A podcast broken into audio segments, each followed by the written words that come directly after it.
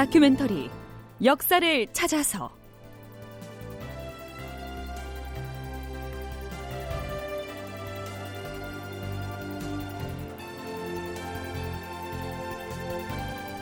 제 788편 임해군과 순화군 반란군의 포로가 되다. 극본 이상락 연출 최홍준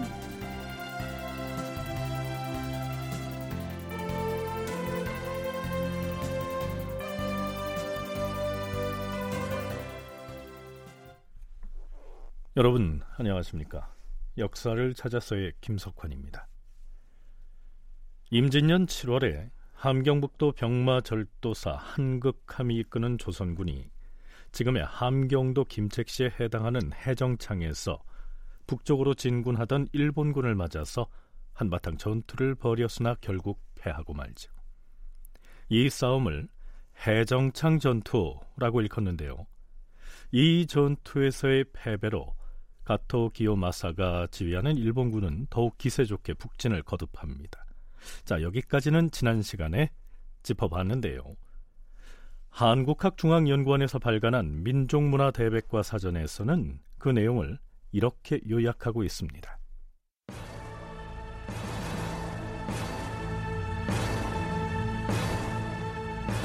음력 7월 열일의 날 새벽에 해정창에서 격전이 벌어졌다. 일본군의 가토 기요마사 군대가 마천령을 넘어 해정창으로 쳐들어오자 함경북도 병마절도사 한극함은 육진의 군대와 함경남도 병마절도사 이영의 군사들과 함께 일본군을 맞아 싸웠다. 처음에는 말타기와 활쏘기를 잘하는 함경도 병사들의 선전으로 일본군을 물리치는 듯 하였으나 조선군 측의 성급한 전투 진행으로 도리어 그들의 작전에 말려들어 패전하고 부령부사 원희 등 300여 명이 전사하였다.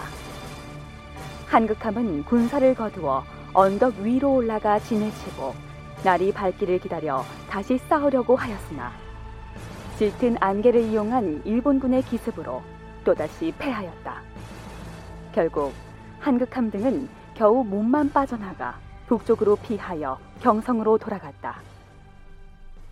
네, 여기에서 한극함이 일본군에 패한 뒤에 쫓겨 올라갔다고 하는 경성은 서울의 경성이 아니고요. 북방의 요충지인 함경도의 경성을 말합니다. 아, 이후에 함경도 지역에서 어떤 상황이 발생하게 되는지에 대해서는 조금 뒤에 다시 살펴보기로 하지요. 자, 잠깐 선조가 머물고 있는 의주 행제소로 가볼까요? 전하, 사간 이유진이 옵니다. 어서 들라. 그래, 명나라에 간 일은 어떻게 되었는가? 서일관을 만나고 왔사옵니다. 서일관이라면 지난번에 명나라 병부상서 석성의 명을 받고 우리나라에 온 바 있는 그 사람을 말하는 것이냐? 그렇사옵니다, 전하. 그래, 군사를 언제 보내겠다고 하더냐? 지난번 평양성 전투 때의 일을 아직도 오해를 하고 있더냐? 자, 이쯤 되면 선조가 사간 이유증을 왜 명나라에 보냈었는지 짐작할 만하지요. 평양성 전투를 지휘했던 요동 부 총병 조승훈이 전투에 패한 원인 중의 하나로 조선군의 일부가 전투 중에 일본군의 투항을 해버렸기 때문이라고 보고를 했었는데요. 명나라 병부에서는 아직도 그러한 의문을 해소하지 않고 있었던 것이죠. 더구나 전투가 끝난 뒤에 평양성을 지키고 있던 고니시 유키나가는 조선 조정에 편지를 보내선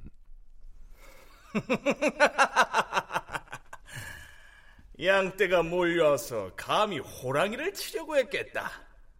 이제 우리 일본군은 마음만 먹으면 한달음에 의주를 향해 진격할 것이니 각오하라! 이렇게 의기양양해 하고 있었으니 선조로서는 조바심이 났겠지요. 그래서 좌의정 윤두수가 직접 요동으로 건너가서 해명을 했던 것인데 그럼에도 불구하고 아직 신뢰가 회복되지 않았다고 판단해서 사관원 사관 이유증을 또다시 사신으로 보낸 것이죠. 아닌 게 아니라 이유증이 서일관을 만났을 때 그는 바로 그 문제를 거론합니다.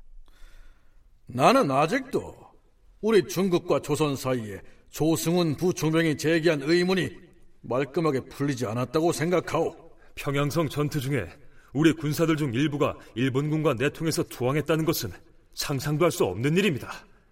도대체 조승원 부총병이 무엇 때문에 그런 오해를 품게 되었는지 그 곡절을 속 시원하게 알고 싶습니다. 선발대로 진격했던 유격대장 사유의 군마가 왜군에게 패배하고 돌아올 때 조승훈 부총병은 평양성에 서문에 진을 치고 있었는데 그때 조선 장수 이빈이 외적과 대화를 나누고 있는 듯한 모습을 목격했다고 했소.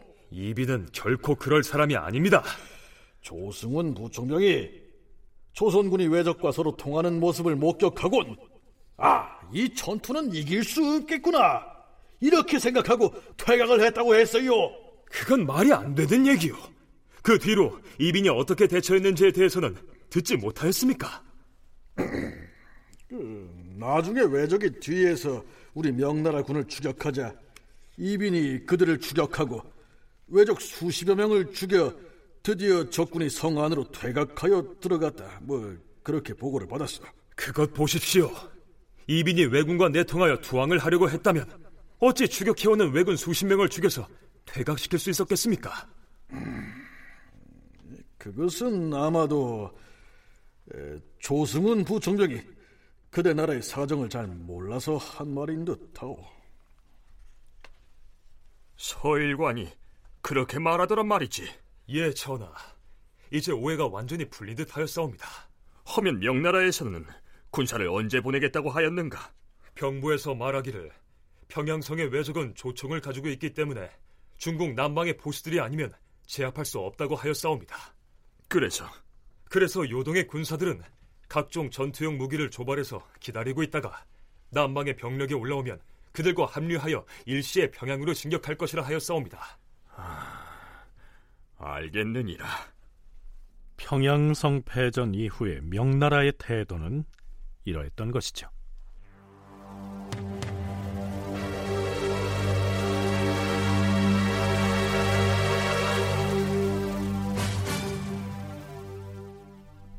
자, 그럼 이제부터 세자인 광해군과는 별도로 피란길을 떠난 임해군과 순화군의 행적을 살펴보겠습니다. 임해군은 함경도로 가서 근왕군을 모집하도록 하되 김규영과 윤탁연이 임해군을 수행하라. 순화군은 강원도로 가도록 하라. 황정욱과 그의 아들 황혁 그리고 동지중추부사 이기가 함께 수행하도록 하라. 처음에는 이렇듯 임해군은 함경도로 그리고 12살짜리 순화군은 강원도로 행로를 잡았죠. 이때 임해군을 수행하게 된 황혁은 순화군의 장인이며 황정욱은 황혁의 부친입니다. 자, 두 왕자는 이렇게 출발 단계에서는 각각 행선지가 달랐는데요. 순화군께서는 길 떠날 채비를 갖추시기 바랍니다. 떠나다니요? 어디로 가시겠다는 것입니까? 지금 개성을 함락한 외국인 장수 가등청정이 이곳 강원도로 쳐들어오고 있습니다. 서둘러 북도로 가야 합니다.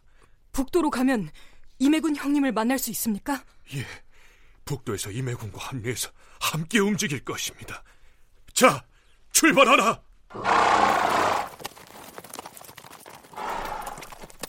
네, 이렇게 해서 순화군은 북도, 즉 함경도로 올라가서 임해군과 동행을 하게 됐던 것이죠. 그런데 함경도의 사정도 불안하기는 마찬가지였습니다.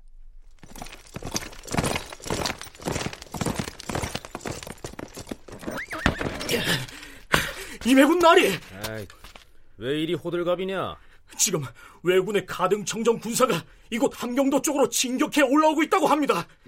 뭐라? 그러면 마냥 이곳에 머물러 있을 수는 없는 것 아니야. 우리 관군은 대체 뭘 하고 있다고 하더냐?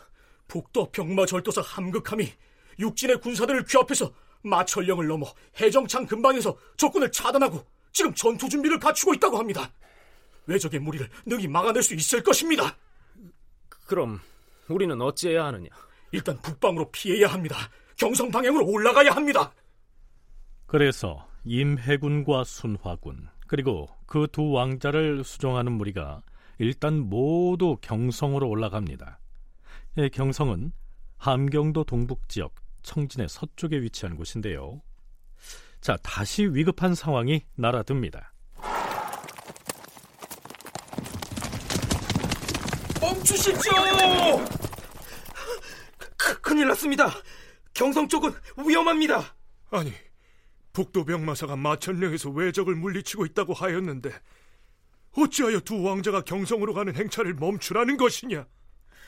우리 군사가 마천령에서 항거하여 싸웠으나 크게 패하여 해정창은 이미 왜군에게 차단당하였고 군사들이 뿔뿔이 흩어져 도망하였다고 하옵니다.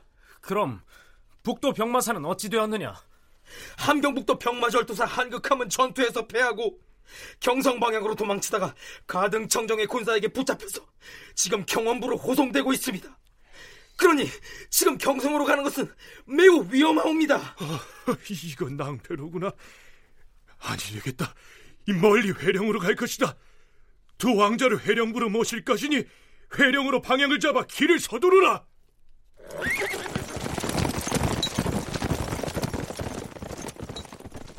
함경도의 사정이 이렇듯 급박하게 돌아가고 있었습니다.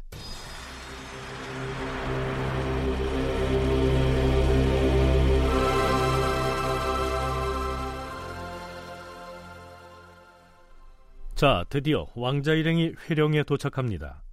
회령은 함경도의 동북쪽 끝부분 국경 지역에 위치한 고을이죠. 1월록이나 지봉유설에 따르면 왕자인 임해군은 회령에 몇 달 동안 피란에 있으면서도 아주 민폐를 심하게 끼친 것으로 나타납니다. 여봐라! 나는 이 나라의 왕자 임해군이니라! 어찌하여 대접이 이 모양이냐? 너희들은 정령 왕실을 이처럼 능멸하고도 뒷날 무사할 것 같으냐? 그 당장 민가로 나가서 가가호호를 다 뒤져서라도 가축이든 술이든 넉넉하게 거출해오라. 빨리 움직여 이놈들아! 예, 알겠습니다. 임해군은 회령에 이르러 유하면서 사나운 하인들을 풀어서 민가를 노략질하고 고울 수령들을 못 살게 구는 바람에 인심을 크게 잃었다. 선조가 한양도성을 떠나자마자 성 안의 백성들이 몇몇 타막한 관리들의 집으로 몰려가서 불을 질러버렸다는 얘기를 소개했었는데요. 바로 광해군의 형인 임해군의 집도 성난 백성들에 의해서 불타버리게 됩니다. 임해군의 타고난 성정은 피난지라고 해서 달라지지 않았던 모양입니다. 자, 그런데요. 이때 함경도의 경성부에서 반란이 일어나게 됩니다. 두 왕자가 피난가 있던 회령 역시 경성부 관할이지요. 자, 이것을 사서에서는 국경인의 반란 이라고 칭합니다. 이 국경인은 국시성을 가진 사람의 이름입니다. 국경인은 본시 전주에 살다가 죄를 지어서 회령으로 유배를 당하였다. 나중에 회령부의 아전으로 들어가 벼슬을 하면서 재산을 모았으나 임해군의 전행 등으로 인하여 조선 조정에 원한을 품고 있었다.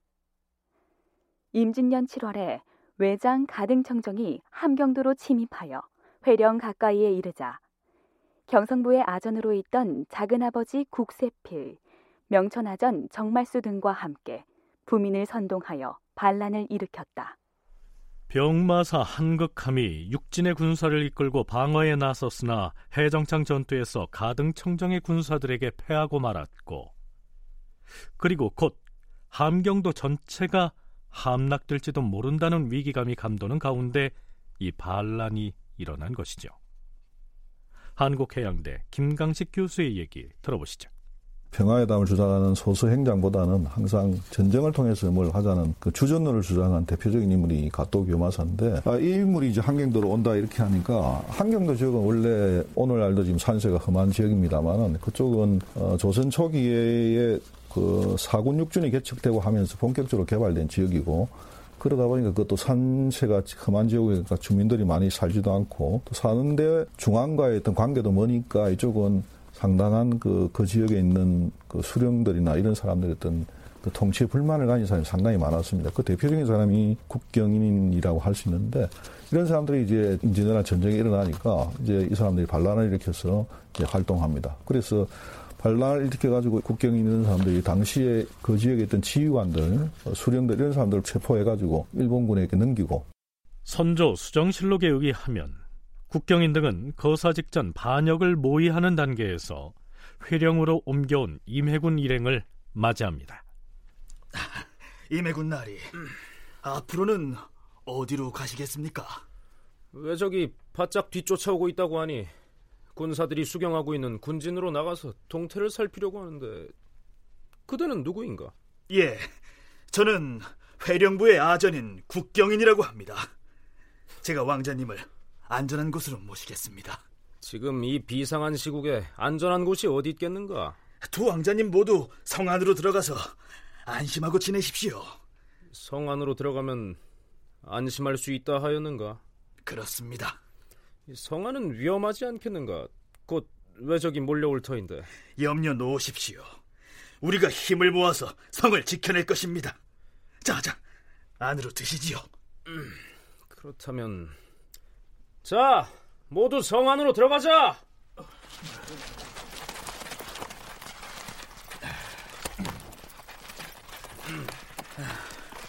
아, 이쪽으로 들어가십시오.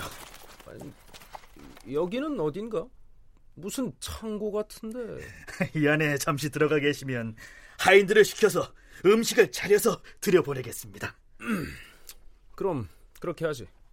자, 모두 들어가자.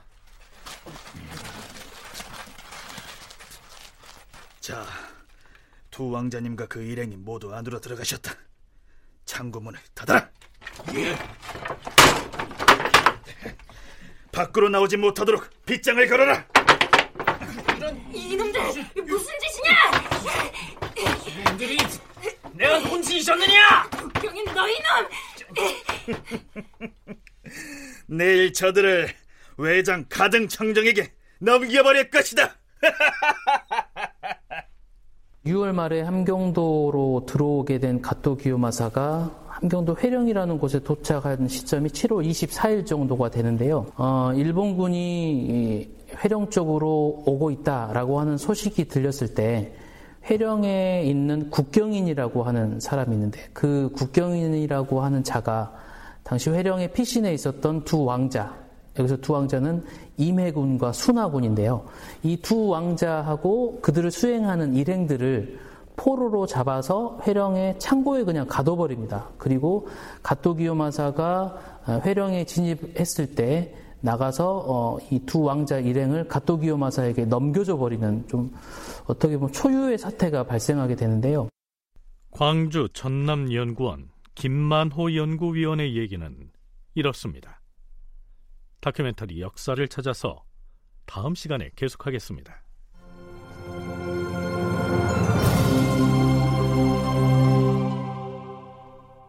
출연 석승훈, 박주광, 이명상, 나은혁, 오혜성, 김용석, 서정익, 송백경, 김희승, 김은지, 해설 김석환, 낭독 방시호, 음악 박복규, 효과 신철승 정영민, 기술 김수희.